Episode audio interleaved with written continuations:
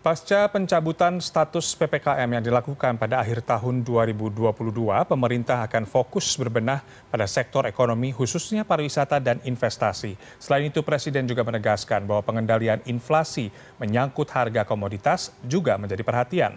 Dalam rapat terbatas yang digelar di Istana Kepresidenan Jakarta, Presiden Joko Widodo dan jajaran kementerian kini fokus pada peningkatan ekonomi di bidang pariwisata dan investasi. Pemerintah akan mengeluarkan terobosan-terobosan untuk menjaga dan juga meningkatkan pertumbuhan ekonomi di tahun 2023 pasca dicabutnya status PPKM.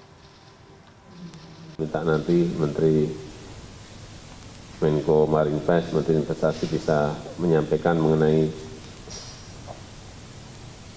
hal-hal yang perlu kita lakukan di tahun 2023 ini, terutama eh, terobosan dalam